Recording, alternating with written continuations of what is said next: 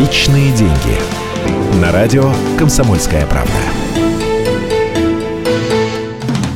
Добрый день. В эфире программа «Личные деньги» и Софья Ручко. Позвони, и мы поможем. Это не объявление службы психологической помощи. Это реклама антиколлекторских агентств. Антиколлекторы – люди, которые обещают решить проблемы заемщиков. Услуги их не бесплатные. Они стоят как минимум 4000 рублей в месяц. И учтите, одним месяцем сотрудничество не ограничится.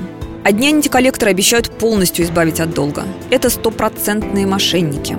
Другие гарантируют списание пений и штрафов. Здесь антиколлекторы действительно могут помочь. Для этого они советуют заемщику перестать платить банку. Тогда дело должника передается в суд. Антиколлекторы отправляются туда же, для защиты интересов заемщика. Да, судьи могут признать часть платежей незаконными и уменьшить сумму долга. Но так происходит далеко не всегда. Это во-первых. Во-вторых, обращение к антиколлекторам может навредить. Ведь уже при пятидневной просрочке банки могут передать информацию в бюро кредитных историй.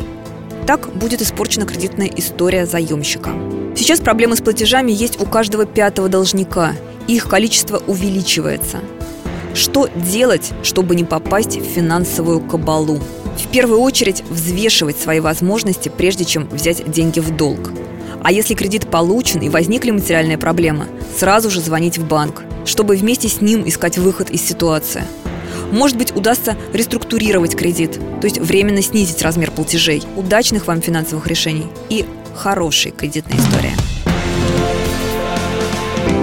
Личные деньги.